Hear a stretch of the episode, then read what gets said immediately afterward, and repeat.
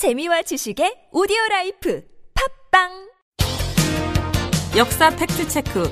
이게 실화냐? 사회적으로 이슈가 되고 있는 중요한 역사 문제를 다루는 시간이죠. 역사 팩트 체크. 이게 실화냐의 방은희입니다. 오늘 영화 군함도가 개봉을 하는 날인데요. 군함도에 대한 관심이 굉장히 뜨겁습니다. 어, 지난번 이게 실화냐 7회 방송에서도 노기 카오리 연구원을 모시고 군함도 문제를 다루었었는데요. 오늘은 군함도를 포함해서 일제강점기 강제동원 피해에 대해서 이야기를 좀 더 나눠보도록 하겠습니다. 어, 청취자 여러분들은 일제강점기 강제동원된 사람이 몇 명이나 되는지 혹시 알고 계십니까? 정확한 계산은 어렵지만 역사학계가 그동안 조사한 바로는 약 700만 명 정도입니다. 어마어마하죠. 이게 어느 정도냐? 부산과 대, 대구 시민 전체를 합친 숫자보다도 더 많습니다. 이 많은 피해자들이 지금껏 일본 정부로부터 제대로 된 사과를 받지 못했고, 일본 기업으로부터도 제대로 된 배상을 받지 못했습니다. 시간이 지나면서 피해자분들이 세상을 떠나고 계시는 안타까운 현실이 지속되고 있는데요. 얼마 전 생존 피해자분들이 더 이상 시간이 없다며 이 문제의 해결을 바라는 기자회견을 열기도 했습니다. 오늘 이 문제를 민족문제연구소 김진영 선임연구원을 모시고 이야기 나눠보도록 하겠습니다. 김진영 선생님 안녕하세요. 네, 안녕하세요. 김진영입니다. 네, 먼저 본인 소개를 간단히 해주시겠습니까? 네, 민족문제연구소 선임연구원이고요. 그 태평양 전쟁 피해자 보상 추진협의회 간사 일을 하고 있습니다. 네, 태평양 전쟁 피해자 보상 추진 협의회 짧게 우리 보추협이라고 해도 되겠죠? 예, 예. 네. 맞습니다. 이 단체도 역시 연구소가 사무국을 맡고 있는 단체인데 단체 소개도 간단히 해 주시겠습니까? 네, 태평양 전쟁 피해자 보상 추진 협의회는 일제 시대에 강제로 동원되어서 고통을 겪은 피해자분들 그리고 그 유족분들이 모여서 결성한 단체인데요. 그 피해 진상 규명과 피해 구제를 위한 실질적인 활동, 자료조사, 소송까지 이어지는 활동을 하고 있습니다. 소송은 주로 일본 정부와 기업을 상대로 하고 있는데 그, 그 전부터 연구소하고는 또 함께 사업을 해왔지만 2003년부터는 정식으로 연구소가 사무국을 맡게 되었습니다. 네, 연구소가 사무국을 맡고 있는 단체가 꽤 많이 있는데요.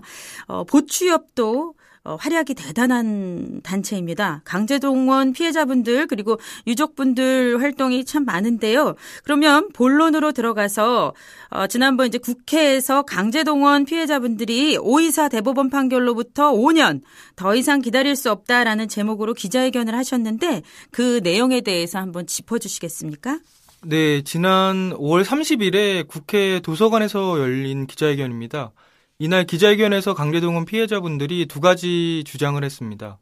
첫째는 강제동원 관련 피해자 손해배상에 대한 어, 법원의 최종 판단이 빨리 이루어져야 한다는 것이고요. 두 번째는 이명박 그 정부 이후에 강제동원 피해 문제 해결을 위한 그 사업이 네. 중단되고 있는데 네. 상시적인 전문 기구를 마련하라는 그런 요구를 하고 있었습니다. 네. 피해자분들이 요구하는 그 법원 최종 판단이 어떤 건가요? 그러니까 그 강제동원 피해 문제는 그 우리 사회가 민주화된 게 1990년대 즈음 아, 아닙니까? 네네. 그러니까 그때 즈음부터 사실은 본격적으로 그 일본에서 재판이 시작이 됐는데요. 네. 그 한국에서 일본과 한국에서 피해자 손해배상 소송을 계속 진행되고 있는데 재판을 할 때마다 기각을 당하거나 계속 패소해 왔습니다. 그러다가 2012년도에 한국에서 뜻밖의 판결이 나왔습니다. 이게 이제 정말 역사적인 대법원 판결이었었는데 네. 이때 2000년하고 2005년에 제소했던 신일본 제철 미쓰비시 중공업에 대한 손해배상 청구 소송이었습니다. 네. 이때 피고 가해 회사들이 피해자분들에게 급여와 배상금을 지급하라는 판결을 받았습니다. 아, 이게 이제 처음으로 배상 판결이 나온 것이었습니다. 네. 근데 대법원에서는 일단 2012년에 판결이 이렇게 내려졌는데 아직까지 결론이 안 난 건 어, 일본 기업이 다시 상고를 했기 때문인가요? 예, 맞습니다. 파기환송된 후에 네. 그 고등법원에서 다시 승소하고 또 이제 가해 회사가 다시 상고해서 또 대법원에 올라가서 기다리고 있습니다. 네. 근데 지금 5년이 지났는데 그러니까 처음 대법원 판결을 받은 지 5년이 지났는데 그 이 기간 동안 이제 피해자분들이 연령이 이제 고령이 되시니까 네. 거의 돌아가시고 계신 상태입니다. 아, 5년이면 꽤 오랜 시간인데 연로하신 분들한테는 꽤 오랜 시간인 것 같은데 혹시 피해자분들이 몇 분 정도 돌아가셨던 거죠? 음, 그러니까 미쓰비시 소송의 경우에는 원고가 다섯 분이었었는데요. 네. 다섯 분이 모두 돌아가셨습니다. 아, 그리고 신일철 소송은 네 분이었는데 두 분이 돌아가셨고요. 그 외에도 뭐 저희가 후지코시 소송도 세 건을 하고 있는데 네. 그 원고분들이 이제 합쳐서 20명 정도 됩니다. 이제 본인 피해자 본인이 20명 정도 되는데 네. 이 할머님들은 할아버지들보다는 연령이 좀 더 이제 어리세요. 그렇더라도 이제 30년 초반생이시기 때문에 거의 아흔이 다 되셨습니다. 네. 이 할머님들도 이제 입원하시고 요양원에 가시고 이러고 계신 상태입니다. 이거 일본 기업들은 강제동원 피해자분들이 다 돌아가시기를 바라고 있는 게 아닌가 생각될 정도인데 우리나라 대법원이 뭐 하고 있는 건지 모르겠네요. 아까 일본과 한국에서 피해자들이 그동안 이제 계속 패소를 했다고 하셨잖아요. 좀 전에 이제 어 전범 기업에게 배상 책임을 내려진 거는 2012년이 이제 최초고 그럼 그러면 그동안 어, 뭐 때문에 패소를 하게 됐는지 이유를 좀 간단하게 설명을 해 주시겠어요? 예, 그러니까 이제 일본에서부터 진행된 사건들을 쭉 보면 이제 피고 회사들마다 성격이 다르니까요. 이제 피해자들의 상황도 다르고 그러니까 이제 패소 이유는 여러 가지들이 각각 있는데 네. 이제 공통된 이유들을 몇 가지 들 수 있습니다. 그래서 제가 세 가지를 간단히 좀 말씀을 드려보겠습니다. 네. 첫 번째는 피해자분들이 제소한 회사가 해방 전에 강제동원 이제 가해 행위를 했던 회사와는 다르다는 그런 주장이 있습니다. 그리고 두 번째는 한일 청구권 협정으로 피해자 개인이 가지고 있는 청구권이 모두 소멸되었다는 주장이 있고요.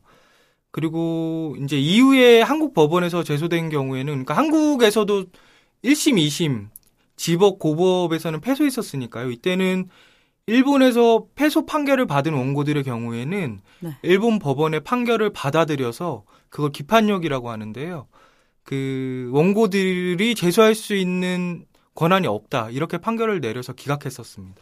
네, 지금 얘기되고 있는 기각 논리 세 가지가 제가 보기에는 뭐 우리 국민들이라면 다 납득이 되지 않는 내용인 것 같은데 그 중에서도 가장 이해가 되지 않는 게 강제동원 피해자들이 제소한 회사가 강제동원했던 회사와 다르다라는 얘기인데 이게 뭐 피해자분들이 자기가 일했던 회사를 잘못 알고 제소를 했을 리는 없고요. 이게 무슨 말이죠? 어, 이 약간 약간 좀 복잡한데요. 조금 설명을 드리면 원고들이 이제 피해를 당한 그 회사가 지금 이제 제소한 이 회사가 아니라는 얘기입니다. 이 얘기는 이제 정말 말도 안 되는 그런 꼼수가 이 안에 들어 있는데 일본은 전범 기업들이 이제 전쟁 중에 국책 회사였으니까 공적으로 막대한 채권을 발행을 했습니다. 전쟁이 끝나고 나서 그게 고스란히 부채로 남았었는데 이걸 이제 전쟁이 끝난 후에 감당하기 힘드니까 음, 회사를 몇 개로 쪼갭니다. 네. 쪼개고 가지고 있던 채권을 회사의 그 쪼갠 회사의 한쪽 부분을 몰아주고요. 그 회사를 파산을 시킵니다. 아이고. 그리고 남은 회사들은 이제 우량 기업인 것처럼 멀쩡히 경제 활동을 하게 했었는데 네. 이렇게 되면은 이제 강제동원 피해자분들이 가지고 있던 이제 월급 채권이라든지 네. 공탁금 네. 이제 공탁금 이후에 이제 넘긴 것이지만 그런 것들이 모두 소각되는 그런 결과가 나오게 되는 거죠. 아. 이게 당시에 이제 회사가 마음대로 멋대로 이렇게 한 건 아니고요. 일본이 경제 재건을 위해서 특별법을 만들었었습니다. 기업 재건 정비법이라든지 회사 격리 응급 조치법이라는 법을 만들어 가지고 그 경제 전반에 걸쳐서 이런 식으로 채권을 소각하는 방식으로 처리를 했었습니다. 음. 그러니까 피해자분들 입장에서 보면은 뭐 갑자기 사기당한 것처럼 네네. 말도 안 되는 상황이 벌어지는 거죠. 네. 피해자들한테 당신들이 옛날에 일했던 회사는 없어졌다. 이렇게 한다는 거죠. 예, 맞습니다. 아, 그러니까 무슨. 예. 네. 이게. 예를 들면 이제 재판을 하고 있는 신일본제철하고 미쓰비시 중공업을 잠깐 설명을 드리면요. 신일철은 이렇게 쪼갰던 회사를 1970년대 다시 합병을 했고요. 네. 미쓰비시 중공업 같은 경우도 50년대 초반 53년쯤에 합병을 했었습니다. 음. 그러니까 쪼갠 후에 다시 나머지 회사들을 합병을 했는데 재미있는 점은 뭐 재밌다기보다는 이제 황당하죠. 이렇게 다시 합병을 하면서 사업장이라든지 공장, 뭐 시설들, 심지어는 임원이나 그 직원들의 호봉 이런 것도 그대로 승계를 합니다. 네. 그러면 그냥 같은 회사인 거죠. 그렇게 되면. 그렇죠. 자산이나 임원들이 같고 공장도 같으니까 이걸 어떻게 다른 회사라고 보겠느냐 네. 이렇게 생각이 드는데 법적으로는 뭐 일본 국내법으로는 합법적으로 진행을 했었기 때문에 법원에서는 이게 별개 별개 회사라는 판결이 나오고 있는 상태였습니다. 어처구니가 없네요. 자, 그런데 이런 어처구니 없는 이유로 지금껏 패소를 하다가 2012년 5월에 대법원 판결이 이제 나왔는데 이 대법원 판결에 대한 그러면 간단한 소개를 한번 부탁을 드리겠습니다. 어, 이때 그 사건이 2012년 5월 24일에 미쓰비시 사건하고 신일철 두 사건이 같이 판결이 나왔습니다. 이때 그 주심 대법관이 김능환 대법관이로 같은 대법관이었고요. 재판부도 같아서 같은 날 나왔던 걸로 보이는데 제가 이제 이 판결문 전체를 소개해 드리기는 어렵고 좀 전에 말씀드린 뭐 기판령 문제라든지 또 청구권 문제 그리고 별개 회사 좀 전에 이제 회사를 쪼개서 채권을 소각하는 걸 별개 회사론이라고 합니다. 네. 이세 가지만 간단히 말씀을 드려보겠습니다. 판결문을 조금만 읽어보면요. 앞에 이렇게 되어 있습니다. 앞에 쭉 설명이 있고요. 네. 중간에 이제 기판력 부분에 대해서 일본 판결의 이후에는 일본의 한반도와 한국인에 대한 식민 지 배가 합법적이라는 규범적인 인식을 전제로 해서 일제의 국가 총동원법, 국민징용령을 한반도와 원고 등에게 적용하는 것이 유효하다고 평가한 부분이 포함되어 있다. 이렇게 되어 있습니다. 네. 그러니까 한국 법원이 일본의 판결을 봤을 때 일본 법원은 일제가 한반도를 식민지화한 것이 합법이라고 생각을 하고 판결을 내렸고 또 강제동원 의 근거법이었던 국가총동원법, 국민징용령 또한 합법적인 것이었다라는 전제를 가지고서 판결을 내렸다라고 한국 법원이 판결을 이제 판단을 한 겁니다. 말도 안 되는 거잖아요. 그렇죠. 그러니까 한국 법원은 이런 일본 판결을 받아들일 수 없는 네. 이유를 그 이유에 적어두고 있는데요. 네네. 그거 그 이유를 그 재헌헌법과 현행 우리 헌법을 기, 이제 기본으로 해서 설명을 쭉 하고 있습니다. 제가 이 판결 부분을 이렇게 설명드리는 이유가 이 판결문에 기반이 되는 이 내용이 우리의 헌법을 기- 이제 가지고서 그 헌법 정신으로 판결을 내리고 있고 그렇기 때문에 이 판결이 최종 판결이 나오는 게 우리 사회나 또 어떤 법 정신을 세우는데 얼마나 중요한가라는 부분을 말씀드리고 싶기 때문인데요. 네. 잠깐 말씀 이걸 요약해서 말씀을 드리겠습니다. 네. 판결문의 내용을 보면 재헌헌법에 우리는 일본의 식민 지배를 불법이라고 보고 있다. 네. 그리고 이런 부분은 재헌 국회가 반민족 행위를 처벌하는 특별법을 제정한 데서도 잘 드러난다. 현행 헌법에서도 우리 대한민국은 일제에 항거한 3.1 정신과 임시정부, 4.19 민주 이념에 기반하여 성립된 것으로 되어 있다. 따라서 우리 대한민국의 헌법의 핵심 가치와 충돌하는 일본 법원의 판결을 받아들이면 대한민국의 선량한 풍속이나 사회 질서에 위반된다. 네, 너무나 상식적인 판결이 아닐 수 없습니다. 그렇습니다. 우리 헌법은 지금 식민지 지배 자체를 불법으로 보고 있기 때문에 네, 네. 그거를 합법으로 전제하고 판결을 내린 일본 헌법을 받아 이제 판결을 음, 예, 받아들일 받아들일 수 수는 없죠. 없다라는 네. 판결을 내린 거고요. 네. 두 번째로 이제 청구권 문제는 굉장히 오랫동안 논점이 되어 왔었고 그 지금 청취하시는 분들도 청구권 협정으로 개인 청구권이 모두 소멸된 것으로 이해하시는 분들이 많으실 겁니다. 우리가 흔히 알고 있는 한일 협정 말씀하시는 예, 거죠? 예, 맞습니다. 한일 협정이죠. 정식으로는 1965년 6월 22일에 체결된 국교 정상화를 위한 대한민국과 일본국 간의 기본 관계에 관한 조약, 네. 네. 그 부속 협정으로 대한민국과 일본국 간의 재산 및 청구권에 관한 문제 해결과 경제 협력에 관한 협정, 줄여서 청구권 협정이라고 얘기를 합니다. 네. 이 문제에 대해서도 이제 아주 명쾌하게 해석을 내렸는데요. 네. 한일 협정은 샌프란시스코 조약의 후속 처리를 위한 것이었을 뿐이고 한일 협정 때 일본 정부가 식민 지배의 불법성을 인정하지 않고 강제동원 피해에 대한 배상을 원천적으로 부정을 했습니다. 그리고 그 문제는 제대로 논의도 못했기 때문에 그래서 배상금이 아니라 독립축하금을 준 것이 아니냐. 그러니까 당연히 일본의 국가 권력이 행한 반인도적인 불법 행위, 식민 지배로 인한 불법 행위로 당한 개인 피해는 논의되지도 않았고 네, 네. 개인 청구권은 남아 있다. 일본 정부가 책임을 져야 된다. 이렇게 판결을 내리고 있습니다. 제가 이제 판결문을 읽어드린 게 아니고요. 제가 네. 요약해서 그 설명을 해드린 겁니다. 네, 그러면은 이제 우리 대법원은 개인 청구권이 남아 있다라고 얘기를 했다는 거죠. 이렇게 예, 판결을. 그러니까 모든 개인 청구권은 아니고요. 네, 네. 그 국가 권력이 행한 반인도적인 불법 행위, 뭐에 예를. 들면 예, 일본군 위안부 문제나 강제동원 피해 문제, 네, 예, 네. 그런 문제를 얘기합니다. 그리고 마지막으로 아까 이제 회사를 쪼개는 그 별개 회사론 같은 경우에는 네. 그런 방식으로 회사를 쪼개서 채권을 소각하면 우리 상식에서는 받아들일 수 없다. 왜냐하면 일본의 특별법으로 만들어진 방식이었으니까요. 네, 네. 한국 국민은 그거를 이해하기가 어렵죠. 우리는 완전 사기당한 것 같이 느껴질 예, 수밖에 없죠. 그렇습니다. 원고분들을 모시고 가보면 네. 당황하시죠. 네, 그 네. 회사가 거기 남아있고 자기가 일했던 공장이 그대로 있는데, 멀쩡히 흑자도 내고 그렇죠. 예. 그런데 망했다, 없어졌다라고 음. 얘기를 하니까. 네. 자, 이래서 지금 대법원 판결이 대단히 어, 감동적인 판결인데 이게 나오기까지 90년대부터 2012년까지 결, 길게는 뭐 20년 넘게 걸렸다는 게 저로서는 좀 납득이 안 가는데 어쨌든 이 판결이 나왔을 때 굉장히 감적, 감격적이셨을 것 같아요. 예, 저는 그날 이제 법원에 가지는 않았고 나중에 판결문을 받아서 읽어보는데 네. 이 심장이 막 쿵쿵 뛰더라고요. 네. 1990년대부터 재판이 본격적으로 많이 진행이 됐지만 사실은 원포 피해자분들 같은 경우는 1960년대부터 재판을 계속 해왔으니까요. 네. 그러니까 일부 화해한 사회, 그러니까 회사하고 화해를 한 사례가 몇 건 있지만 대부분은 다 패소했습니다. 네.